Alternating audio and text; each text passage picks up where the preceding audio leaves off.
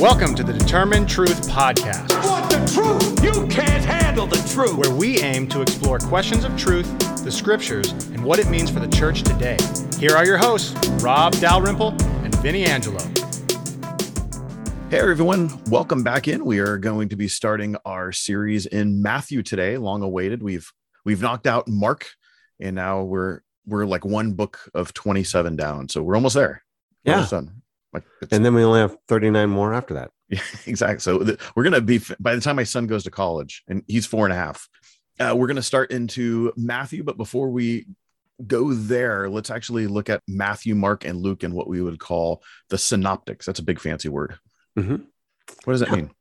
Yeah, uh, very good. Synoptics is two words. It means syn and optics. And obviously, optics means seeing, and soon means together or with. And what it basically refers to is the fact that Matthew, Mark, and Luke are very similar in many ways. They tell some, a lot of the same stories, uh, same statements of Jesus. Sometimes one's altered a little bit here, a little bit there. So the statistics are out of 662 verses in the Gospel of Mark, 609 of them uh, are paralleled in Matthew, and 452 are paralleled in Luke. So it's pretty apparent that Matthew, that Mark, and I'm sorry, that Matthew and Luke are using Mark as a template. And it's not only that because so much of Mark is found in Matthew and Luke. It's like, well, how do we know that Mark didn't take from Matthew and Luke? It's because the order of the stories in Mark is actually the, the order that they appear in Matthew and Luke. Mhm. So Matthew and Luke is- are clearly just following the story of the Gospel of Mark, and they're they're kind of borrowing from it. There's only 30 verses in the entire Gospel of Mark that are not found in Matthew and Luke, uh, Matthew or Luke. And John is just radically distinct. So we call Matthew, Mark, and Luke the synoptics. That's what we started with Mark, was because it's probably the first gospel. Mhm. It's the one that Matthew and Luke are using. And then uh, from there, once we have that down, we have the contents of Mark down. Okay, it's just actually easier to go to Matthew and Luke afterwards. Yeah. And if someone was interested in maybe reading the gospel accounts this way to see how things are similar, they could read what in what's called a harmony of the gospels, right? Uh, yeah, uh, you can because the harmony of gospels will fo- follow the order. Mhm. That's that's that's right. Yep. Yeah, cool. Um, so this has been somewhat of an issue though for biblical scholars, not not from the time of not going back like 2000 years, but but in the last couple hundred years, right? Right. This is this has kind of been maybe a debate, a conflict, you know, even in certain pockets of of the world when you look at Germany and certain areas. Mhm. What's the main consensus now? Like in and you know amongst scholars, and then why does this matter for Christians? Right. So the scholarly consensus initially, late 1800s, early 1900s, especially in Germany, was that okay, they're clearly using sources and therefore they're secondhand material and they're not reliable, not trustworthy because they obviously borrowed it from somebody else from somewhere earlier. Now it's pretty clear that one of the main sources was Mark itself. So Mark's at that original source. Secondly, we mentioned this a little bit in our study of Matthew that, you know, what's the dating? Well, th- there's pretty certain and again depends on on exactly where you're at in the spectrum of conservative liberal that mark was probably written before 70 and that's kind of the key key date because in Mhm. 70 jerusalem was destroyed and if we have one of the gospels at least mark before 70 then you do have jesus making this statement about jerusalem being destroyed as a prophetic statement but even if it's not even if mark is written after 70 also it doesn't matter the reality is that's still pretty good because you're Mhm. looking within 40 years of the lifetime of you know of the death of jesus these stories are written. Now, it's really helpful from you know kind of this apologetic standpoint, from this defending the faith standpoint. Mhm. If you have one of the gospels written before 70, for the other reason that is because there's still Jewish people living in Jerusalem at the time. Some of whom would say, Yeah, my dad was there, or my rabbi was there when Jesus walked around the earth, and he never said that, or that didn't happen. Or I, I, I've never heard anything about this Jesus being crucified. You think if that happened in my city, I would have known about it Mhm. you know my parents never said anything about it. so the integrity of the gospel stories just from a, a core historical standpoint is really helped if one of them was written by 70 ad when jews could be in jerusalem still that would refute the story because clearly they would want to refute the story and matthew even references the fact that yeah you know, there's a story being told to this day about how the disciples stole the body these stories were circulating around and the gospel writers uh, seem to be, be aware of them Uh, but for the most part it's not that significant. Now, some Christians are like, well, there's no way because, you know, Matthew was an apostle uh, and he was one of the 12. So why would Matthew use Mark as a source? And it's just, that's just the way they wrote the stories back then. They simply wrote stories by using these sources. In fact, And we'll look at this at, at the beginning of Luke, maybe in more detail next uh, when we do Luke. Uh, Luke verses 1 1 through 4 says, I'm writing this book to you, Theophilus, because there are so many sources out there and you don't know which one's true. And so I'm going to collate all the sources. I'm going to investigate with eyewitness reports. I'll go do the searches. And I think, by the way, that Luke actually talked to Mary, the mother of Jesus herself, and has Mary's testimony. And I'm going to tell you the stories as so that you can know what actually happened. So using earlier sources was just prevalent. They were there. They were abundant. And Luke tells us he's collating these those sources so that we can have an accurate story of what actually occurred. And, you know, and then we could go on, you know, in the book of Acts where uh, when Judas hangs himself and they have to replace one of the mm-hmm. disciples, and uh, the requirement is that in order for someone to be one of the disciples, they had to have been present with Jesus from the baptism of Jesus through the resurrection. And I think that shows it that they were really concerned with eyewitness testimony, that the, that the 12 apostles, the 12 disciples, uh, were responsible for the historical veracity, the trustworthiness of the story, and it starts with them. And if you weren't here the whole time, you you don't get to be one of the twelve. So I, I think overall they were very concerned with history, and this is just the way they write it. Yeah, and I, I would say even with um, in evangelical circles, which I'm definitely part of, we oftentimes have views of inerrancy yeah. or, or inspiration that says it's almost no one would ever say this, but we might have the idea that like Paul or Matthew or Mark or whoever like just sat down at their desk and like God kind of zapped them with a lightning bolt right. and their lies popped in the back of their head and they just were like the stenographer just kind of writing down stuff they didn't know. And and I think one of the things that we need to understand when we look at the Bible and when we understand this idea of inspiration like god being involved in this process sometimes that looked like thus says the lord yeah. and, and, something is dictated you know maybe maybe in the prophets. Sometimes it's the gospel writers writing and just writing a, a mm-hmm. story and sometimes it's history uh, and uh, you know someone like luke saying hey i'm investigating something. And so inspiration could look uh, like many different things. Yeah. Yeah you know, we talk about the, the inspiration of the scriptures. And we say that God inspired human authors to write. And then what often happens in evangelical circles is, yeah, and their human personality wasn't actually involved. Mm-hmm. It's like we know their human personality was involved. Just look at First Peter and Second Peter in the Greek; they're like two totally different Greek texts. Mm-hmm. mm-hmm. One of them was an educated person, and the other one was not educated at all. So what's going on here? And then the Book of Romans says, "I Tertius send my greetings." It's like, yep. hey, dude, I'm the mm-hmm. Apostle Paul. I'm inspired. You're like, I'm just dictating this to you. You don't get to add your own insertions, but they did. The scribe for the book of Romans says, Hey guys, hello, how are you doing? Okay, so that verse is actually not inspired because Paul didn't write it. No, no, no. It's human and divine, and that's fine. I think the other thing that's important to realize is that Matthew, Mark, and Luke are also telling the story with their own perspective and their own mm-hmm. objectives to this. And what we'll do, we'll do several episodes on Matthew, and then we'll do several episodes on, on Luke. And then we're going to look at Matthew, Mark, and Luke and kind of compare them. When they all tell the same story, or when two of them tell the same story, what are the differences amongst them? And what accounts for those differences? And you're going to see each of the author's own particular objectives. Cool. Interesting background. Let's get into the text, though. So, uh, where do you want to start? Well, let's start with Matthew 1. And let's look at the verse, first 17 verses. I, was just tempted to start singing the sound of music, by the way, because anytime uh, anyway I, that's a very good place to let's start at the very beginning. Anyway oh, i wouldn't have known that. Sorry. how do you not know musical theater? Come on i know. Something from the sound of music like the hills are alive. That's all i know. That's all you know. Yeah so. All right let's look at matthew 1 verses 1 through 17 uh, do you want to read it or want me? This is just boring genealogy. Why would we do that? Exactly. So all right we won't read the whole thing. Let's skip to the good stuff. Uh, this is actually the good stuff. The genealogy of jesus in matthew's gospel is very significant for a number of reasons. Uh, first off, the very first words in the Gospel of Matthew actually could literally be translated as uh, the book of Genesis. It's often translated as the genealogy of Jesus, which is which is quite fine. Uh, the book of the genealogy of Jesus. It's actually the same language that's used in the book of Genesis and Genesis 2 4 and in Genesis 5 1. This is the generations of the book of, of this.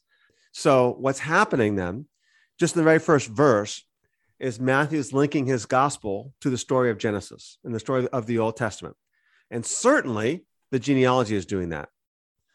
So as Matthew opens up with this genealogy, uh, the genealogy is really significant. And if you have your Bible, in most translations, most English translations, The genealogy, starting in verse two, well, kind of starting in verse one, but uh, verse two, uh, is broken into three paragraphs. Verses two through the middle of verse six is one paragraph. And note in the middle of verse six is actually a second paragraph. Mhm. And then six through middle of verse six through verse 11 is the second paragraph. And then verses 12 through 16 is the third paragraph. And the reason why we know that that's actually correct is because verse 17 tells us. Mhm.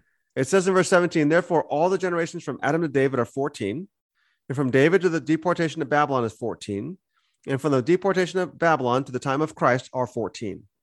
And so two through six is Abraham to David. The middle of verse six to verse 11 is David to the exile. And verses 12 through 16 are the exile to Jesus. And Matthew says, oh, and by the way, there's 14 generations in each one of these groups. Now, here's the significance. First off, uh, the genealogy doesn't match up with the Old Testament.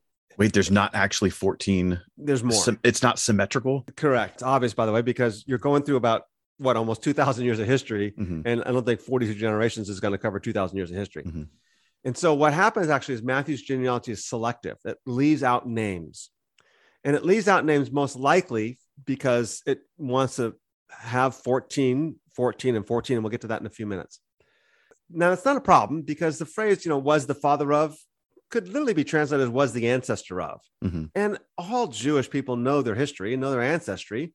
And so they know Matthew's omitting names. And he's omitting names because he wants it to be 14, 14, and 14. He's also arranging this in three groups. And those three groups are telling you the story of the Old Testament from Abraham to David, from David to the Babylonian exile, and from the Babylonian exile to Jesus. And maybe I should just briefly discuss what the Babylonian exile was for those who haven't you know, been listening before or haven't understand, understood it at all. Um, really simply, God makes a promise to Abraham. That's where the story starts. That promise is, I want you to come to this land and I'm going to show you to you and I'm going to give it to you and your descendants. And then he ultimately gives them the law through Moses. And the answer is, if you guys obey this law, I'm going to bless you. All the nations will know how great a God I am. It'll be awesome. And the blessings will be long life in the land and lots of fertility, both in people and obviously even in your animals. And Moses, of course, says, and if you don't obey the covenant, or God says to Moses, I'm going to kick you out of the land. You don't get to keep the land any longer.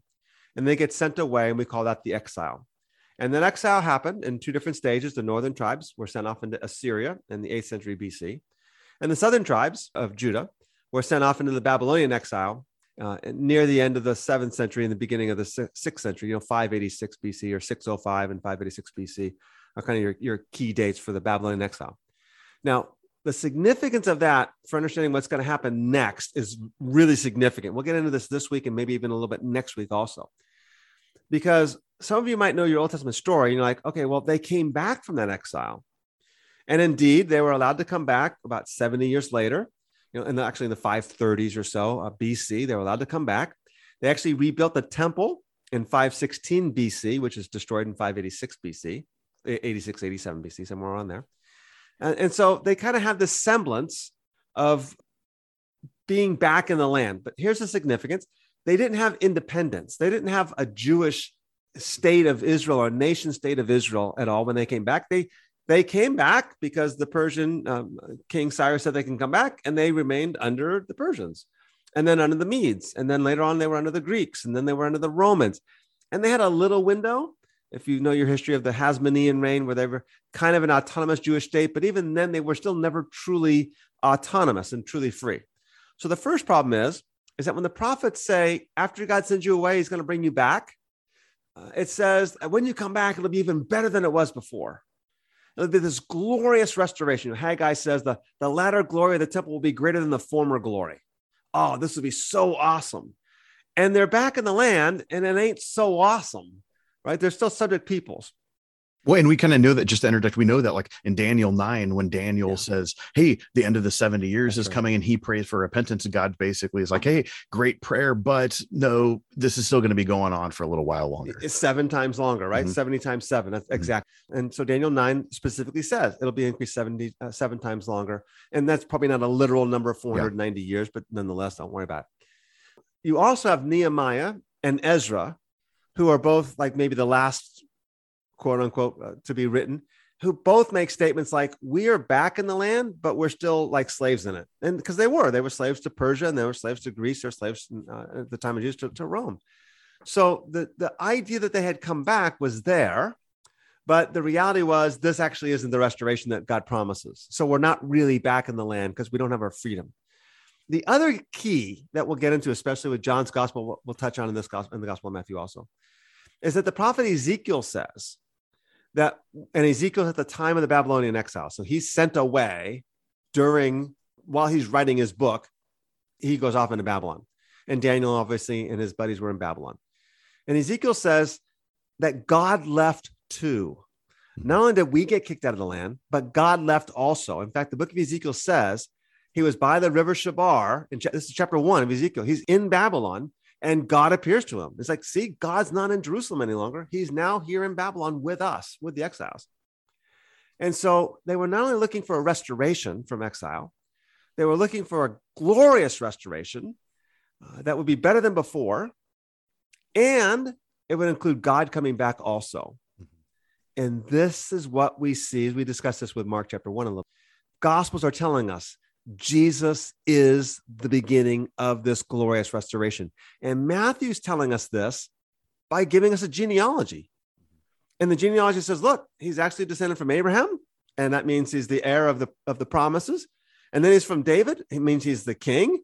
And then he's from the, the end of the exile, and that means he's ending the exile. He's the God who's coming back from the east and note, by the wise men are coming from the east, right? The stars coming from the east. It's the Shekinah glory that's coming back to the land. Uh, and the nations are following it too. They're coming in because the restoration is going to be this including of the nations. So that's the first thing about the genealogy. It's actually really important. I remember thinking, okay, when you start your Bible reading, you just skip the first 17 verses. We go to Matthew 1, verse 18. You know, genealogies are like Old Testament stuff, but Matthew is actually using it to tell us this is the story of Jesus. I mean, this is this is theological. This is you know, genealogy is its own genre, yeah. but right here, it's it's actually communicating a deep, rich theological message. Yes, very deep theological message. Jesus is the fulfillment of the story of Israel, and we're going to build on that next couple of times. He's fulfilling the story of Israel, and at least from now, we'll say he's the God of Israel coming back to the land, announcing the great restoration. And as Mark and Luke stress also, that to enter that restoration, to partake of that restoration, to be part of the blessing, you must repent. Well, why then does Matthew have like, well, 14 generations? You know, what's significant about that? Uh, why 14, 14, 14? Why omit all these names so that he has three patterns of 14? Well, the significance is this. And you see this in the book of Revelation where people think of this most often, but it's not just in Revelation. It's an ancient practice called gematria. I don't know if you remember this, Vinnie, but your Greek textbook and your uh, Hebrew textbook probably mm-hmm. yep. had numerical values for each of the letters of the Hebrew alphabet mm-hmm. and for the Greek alphabet. This is common in the ancient world. There's actually a graffiti found Pompeii, uh, Mount Vesuvius erupts, and, and the city's like just preserved really, really well, right? And one of the graffitis on the wall says, I love the girl whose number is 545. Hmm. It's like, okay, I'm not telling you her name, but that's her number. And what it is is, is words and names have a numerical value based on the letters of the, the Hebrew letters, aleph being one, bet being two, or um, alpha, beta, gamma, delta, uh, one, two, three, four, all the way to 10, then 20, 30, 40, 50, you know, 100. And so there's these numerical values. Well, David's name is 14. The numerical value is, of David is D, and then the V, and then the, and then the D, because there's only um, consonants in Hebrew. Mm-hmm um, actually comes up to 14. That's very likely what's happening there. That's why there's 14 generations. Not only that, but 14 is seven times two. Uh, and this, you could say I'm stretching it. That's fine. And we'll just move on. Like, okay, just like fast forward the next 30 seconds of the podcast and move on. But I have a suspicion that what is also involved in that is that there's seven, seven in the first in the first generation. Like there's two sevens, the next part of the, of the genealogy from David, uh, from Abraham to David, then from David to the exile, that has seven and seven. And then from the exile to Jesus, that has seven. There's six sevens. The seventh seven is now beginning with Jesus. And to read a really good article on the use of numbers in the biblical literature, see Rob's book, Follow the Lamb, because you have Oh. a chapter on that as as it relates to Revelation. And That's what, we- yeah, that's, yeah. thank you. As it relates to the book of Revelation. That's right. Yeah, yeah. So now these aren't the only numerical patterns in the Gospel of Matthew. Let me note a couple more. We're going to discuss this in more detail. That Matthew has five speeches of Jesus. Very likely, because one of the major themes in, in the Gospel of Matthew is that Jesus is the new Moses. Now, he's not just Moses, he's going to be greater than Moses. But Moses wrote the five books, right? That's just the Jewish way of thinking uh, Genesis, Exodus, Leviticus, Numbers, and Deuteronomy. And Jesus has five speeches, and these five speeches are clearly marked. So the ending of each one of them is they're, they're identical. It says at the end of each one of the speeches, when Jesus had finished saying these words, and then it goes on, Uh, the sentence continues.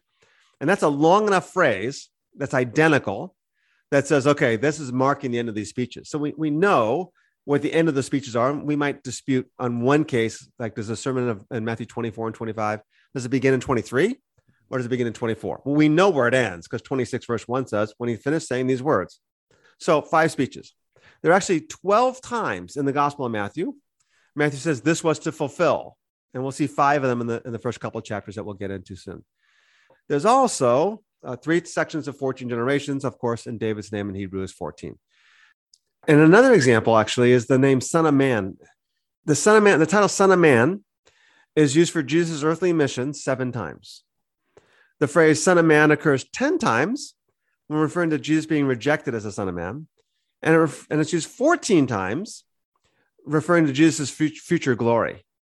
And so, all right, that, that seems to make sense. And by the way, in the book of Revelation, the name Jesus occurs 14 times. And the very first description of Jesus in the book of Revelation is he's the faithful witness. And of course, seven being perfection, witness being two, seven times two is 14.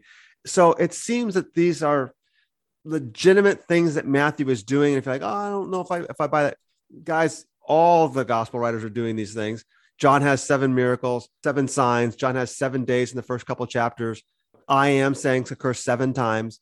So th- they're doing it and they're and they like doing it and they thought it was great and people knew it was there and they looked for these kind of things. So how much of this is the case? You always have to be careful. You know, when someone says, okay, well, this word occurs, you know, eight times, and that refers to the mark on Gorbachev's forehead. It's like, okay, no, no, I don't think so. But- and we've referred to this in previous episodes when we talked about how to read the Bible and and how to be responsible about looking for these things and not over spiritualizing them, but recognizing they're there. Yeah, they're there. And what they do is they enhance the meaning that's already mm-hmm. in the text. It doesn't reveal some secret meaning that can only be decoded with a box of, Cracker Jacks, Mhm. right? And the secret decoder ring in, in your Cracker Jacks box. I I spent like 20 bucks before I finally got that decoder ring too. I'm like, oh, didn't even work. So, just- Wait, you didn't use that as a source for your books? no, I, I actually, I couldn't cite it because I didn't know how to, You can cite the Cracker Jack book. I, could- I didn't know how to put it in the footnotes. Yeah. There wasn't like a, hey, how do you cite Cracker Jacks? What's the, what's the Turabian form for Yeah. citing a Cracker Jack right. box? hey, Rob, anything coming up for you that you want to let our friends know about? Yeah, we'll be getting some more information out to you soon. But on February 11th, I'll be participating in a Zoom conference uh, from Evangelicals for Justice. Uh, we'll be doing a session on Friday the 11th, when I- and I'll be presenting on having hard conversations in the church is the title. And my particular section will be having hard conversations in the church on Israel Palestine. And I know uh, we'll have a couple other presenters, and they'll be doing having hard conversations on the, in the church on other topics that you may or may not agree with. But how do we have these hard conversations? So we'll get some information on how to sign up and how to get involved with that uh, as soon as we have it. Awesome. Make sure to check out uh, Rob's Facebook page, as I'm sure he'll upload that information and uh, try to check out that event. The next thing that's happening then is this, and what we're going to look at as we proceed is that Matthew's telling the story of Israel as fulfilled and lived out by Jesus. He's the consummate Israel, fulfilling that story of Israel. That's why it goes from Abraham to David, from David to the exile, from the exile to Jesus. Ah, all the story is coming and being fulfilled in Jesus. The next thing then is Matthew 1, verse 21 is this famous statement that we have. The angels appearing to Joseph and says, Don't worry about it. The, the child that's in, in Mary's womb, it's all from God, it's all good. And says, He will save his people from their sins. And the question is like, well, well, what sins are we talking about?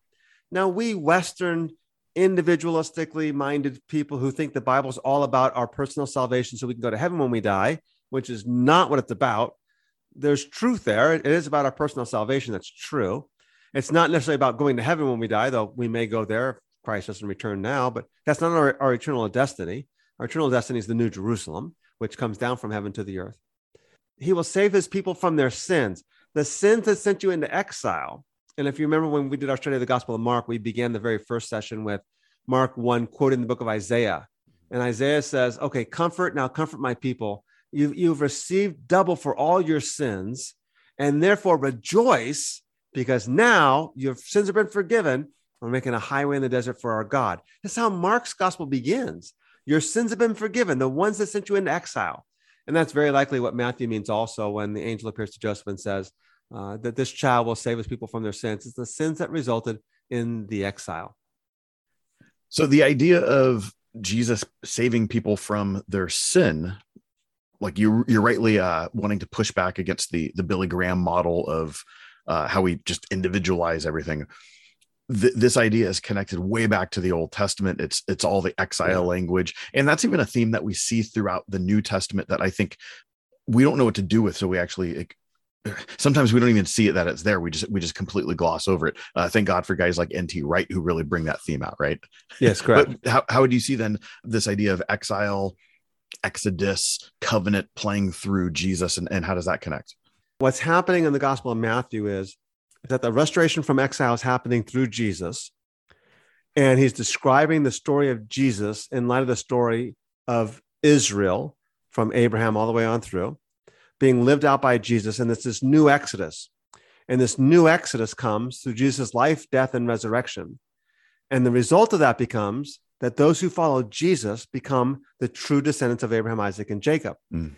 And what's interesting about that is, and we're going to draw this out even more as we as we proceed, that Jesus is this new Moses. Mm-hmm. So we've got these five sermons of Jesus that I mentioned earlier, and they're all marked clearly by having the statement that when Jesus had finished saying these words, uh, Matthew 5, 6, and 7, which is the famous sermon of Jesus called the Sermon on the Mount, begins with blessed, blessed, blessed, blessed. You know, blessed are the poor in spirit, blessed. All right, there are these blessings. When Moses gives the law to the people of Israel, especially the book of Deuteronomy and the book of Leviticus notes this, the covenant is that if you do these things, you're going to be blessed. But if you do don't do these things, you're going to be cursed. You have these blessings and curses, blessings and curses. And the people of Israel were supposed to every year annually recite the blessings and recite the curses so that they were reminded of the covenant. So in Matthew 5, 6, and 7, the first sermon, you've got these blessings that are there. When you read Matthew 23, you have these curses. Woe to you, Pharisees. Woe to you, scribes. Woe to you, hypocrites. You go to land and sea to try to make a single convert. When you do, you make them twice, twice as much a son of hell as you are. All right. There, there's your curses. There's your blessings and there's your curses. So, and those are two, two of the sermons. The next thing to note is that Mo, you know, where did Moses finish his life? Where did Moses end his life? Uh, up on the mountain overlooking the people who are going to be going into the promised land. But then he had to write about his death because he wrote about yeah, you know, no, right.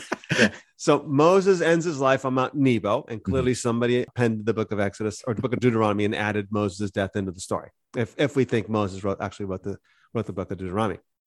So Moses ends his life on Mount Nebo, and Mount Nebo is in modern day Jordan and it overlooks the Dead Sea Valley and the Jordan River Valley. And beyond that, it's about 4,000 feet in elevation from Mount Nebo. The Dead Sea Valley is, you know, a thousand feet below sea level, so it's a significant drop. You can see obviously the hills of Judea and the Promised Land. So Moses is looking into the Promised Land, and he's essentially saying, "Hey, go ye therefore into the Promised Land." Well, the Gospel of Matthew, as we're going to discuss a little bit more detail later, ends with Jesus going up on a mountain, and he goes to a mountain in Galilee and he gives them the Great Commission. And he says, Go ye therefore into all the nations. And so there's a parallel between Moses' life and Jesus' life and the way they both uh, end there. So the promise then is that now the blessing is going to include the whole world. So you now go out into the entire world and make them disciples of all nations. And as I mentioned, that's why the wise men are coming from the east and it's symbolizing the nations are coming in to worship this new king. All right. So the first few chapters of Matthew have five stories that describe some of these fulfillment motifs. How, how do you connect to that? What do you do with this? Yeah. So Matthew's gospel begins with five passages that says this was to fulfill. So obviously, this, hey, Joseph, don't worry about it. Mary's actually pregnant by the Holy Spirit, and this was to fulfill that the virgin shall be with child. And then, of course, Jesus and his family, they, they escape Herod and they go off into Egypt. And this was to fulfill because out of Israel, out of Egypt did I call my son. Mm-hmm. So we have these five fulfillment passages. So Matthew's clearly telling us, hey, look, Jesus is fulfilling this Old Testament story in his life. And I think that's a significant, uh, actually, totally. Uh, there are 12 fulfillment passages in the entire gospel of Matthew. I think I mentioned that earlier. So you, you see that Matthew's using these numbers significantly. All right. So to summarize what you're saying, then the the opening of Matthew links all of Matthew's story and the Jesus story back to Genesis, back to the beginning. There's obviously a connection between Jesus and Moses. We see that Matthew wants us to view Jesus and his life in light of the fulfillment of the entire Old Testament story. Right. Right. So, is, there anything else then for this? Oh, I mean, that, that's huge right there. But yeah. is, is, there anything else that we would want to include other than those insignificant details that don't really matter much? that are just right. All right. Huge? So, as, yeah, very good. So, as you're reading the Gospel of Matthew, as you're getting started, again, what Vinnie's just summarized very well is that Matthew's telling the story of Jesus as the fulfillment of the story of Israel. In addition to that, it's the fulfillment of the promises that, that God made in Genesis.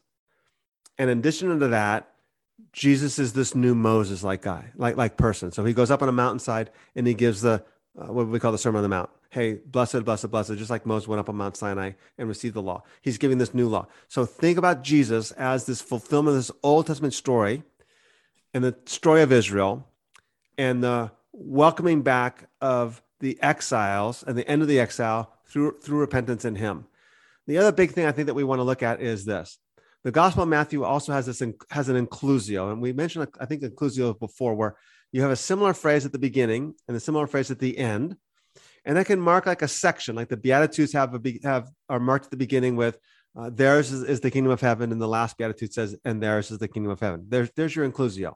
There's your beginning. There's your end. Because remember, this was an oral document. It was read out loud, so they couldn't see chapter breaks and paragraph breaks and subject headings and things of that nature. So, and they didn't have them in the text anyways, because and that's obviously why. So they have to have these audible things that you can hear. Go, hey, I heard that before. Okay, this must be the end. And so those end could mark a section or could mark the whole book. So Matthew 1, verse 23.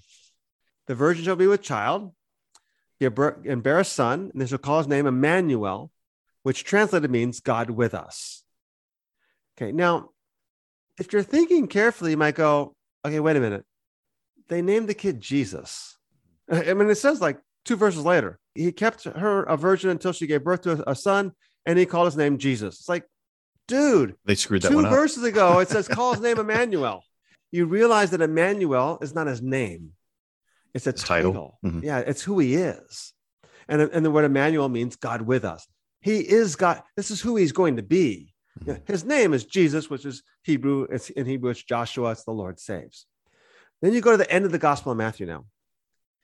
And, and that's, by the way, that tells you what I was saying earlier that the story of Israel, of end of the exile, that God's coming back. God is going to, this is God with us. God has come back to the land. His presence is amongst us.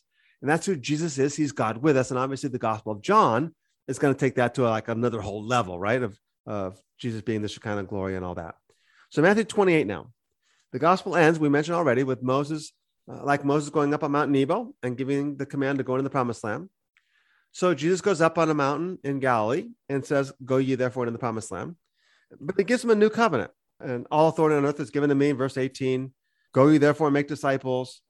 And then, and then verse 20 says this teaching them to observe all that I've commanded you. And lo, I am with you always, even to the end of the age. Ah, the gospel started by saying, He's going to be God with us. And it ends by saying, and he's going to remain being God with us. Mm-hmm. He's still with us. Because you could think, oh, if he's God with us, then when he died and rose again, oh, he's not God with us anymore. And the gospel ends by saying, no, I'm actually going to remain God with us. And Luke is going to bring this out, and certainly John does also, that the way in which Jesus remains the God with us is through the coming power of the Holy Spirit. Now, let's go a little bit deeper with this because I think this is so central. One of the things that you've listened to us, this podcast or my teachings before, my, some of my blogs or whatever before, is I have this strong kind of, I say, repulsion of maybe the evangelical theology that I was raised with that is all about, you know, being saved and going to heaven when you die. And I'm not saying that's not in the gospel. I'm just saying that's like so a minor part of the gospel story. And I don't mean minor like it's insignificant. I mean, there's a lot more there. First off, it's not just about being saved and going to heaven when you die, because one of the problems with that theology is it says, I'm done. I got saved. There's nothing left to do.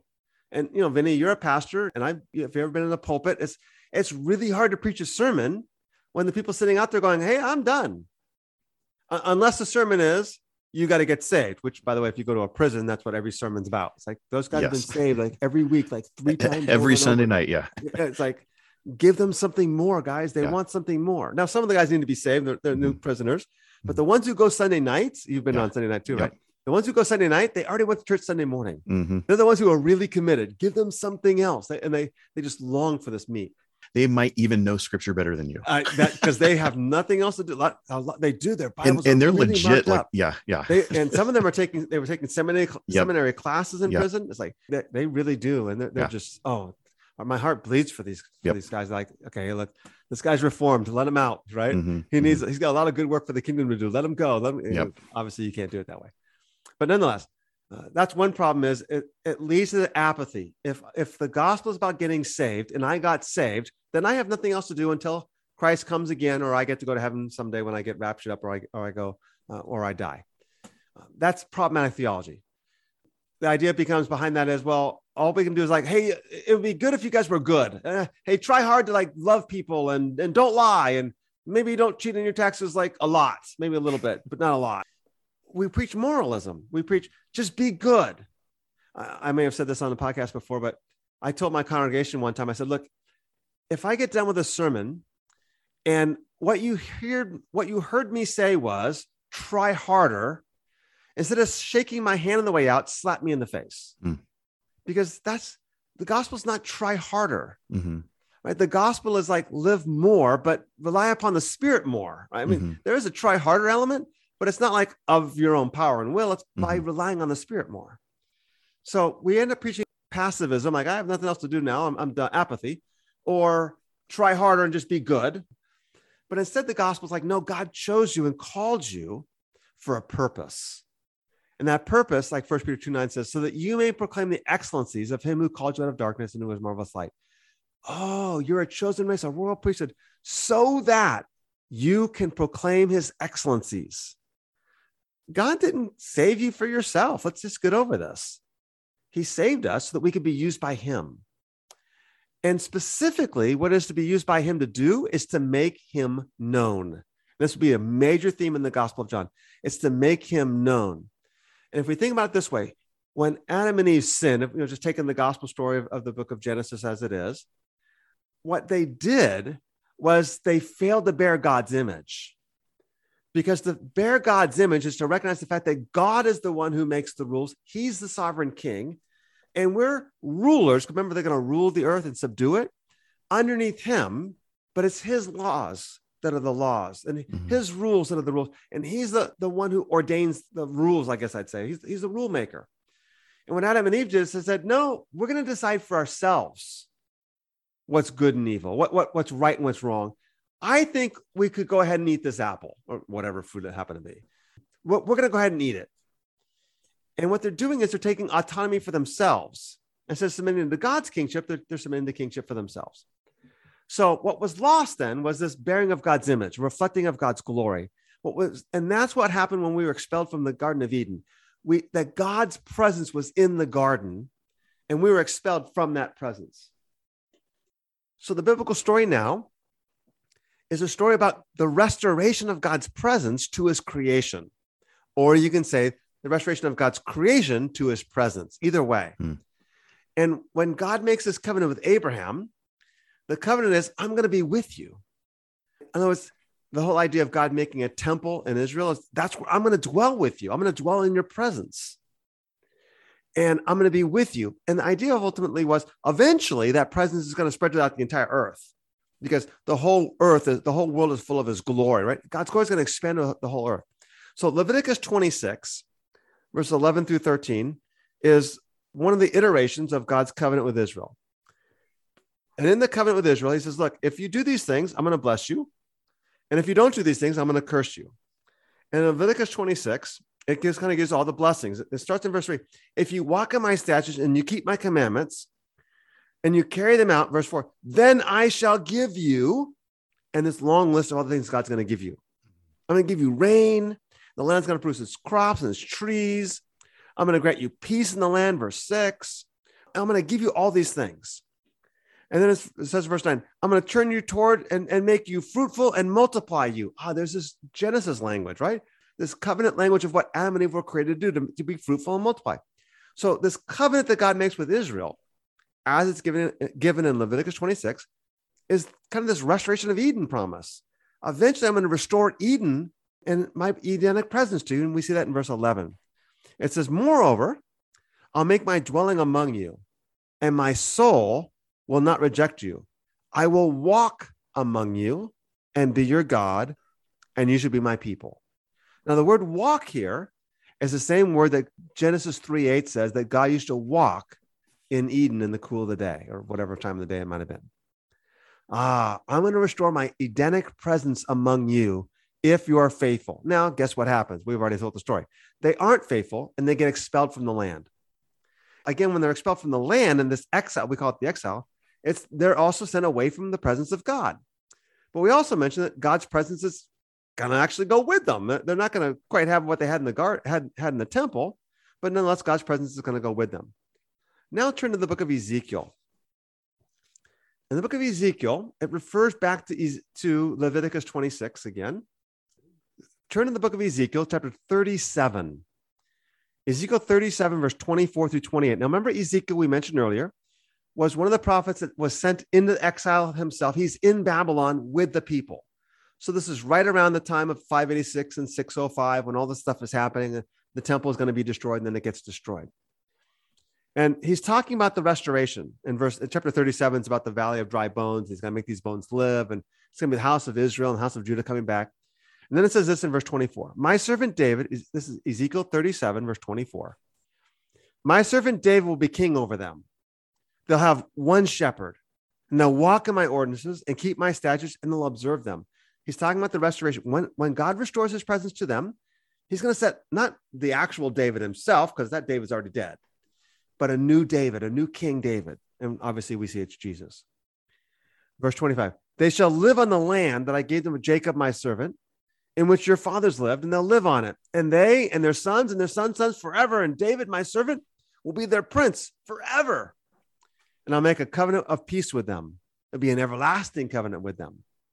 And I will place them and multiply them and set my sanctuary in their midst forever. Now, the word for sanctuary is this temple language, but notice the reference to Leviticus also, right? I will multiply them, which is Genesis language. Verse 27 My dwelling place also will be with them, and I'll be their God, and they'll be my people. And then all the nations will know that I am the Lord who sanctifies Israel when my sanctuary is in their midst forever. Ah, here you go. What's happening in the Gospels, and we'll see this especially in the Gospel of John, but this is what Matthew's alluding to. The promise in Leviticus was if you obey my covenant, I'll walk among you, I'll multiply you and make you fruitful, and I'll be your God and, and you'll be my people. And then Ezekiel comes along and says, Well, I know we're in exile. And you're probably thinking that that Leviticus promise is never going to happen because we've been sent out of the land and we didn't obey. And so the promise in Leviticus was if you do obey, this is what you get. But I'm here to remind you that God's going to raise you from the dead and restore you to the land. He's going to set a Davidic king over you. And that Davidic king will establish a land of peace, and you're going to live in the land, and it's going to be awesome. And I'm going to multiply you, and I'm going to be your God, and you're going to be my people. And I'll set my sanctuary in your midst forever.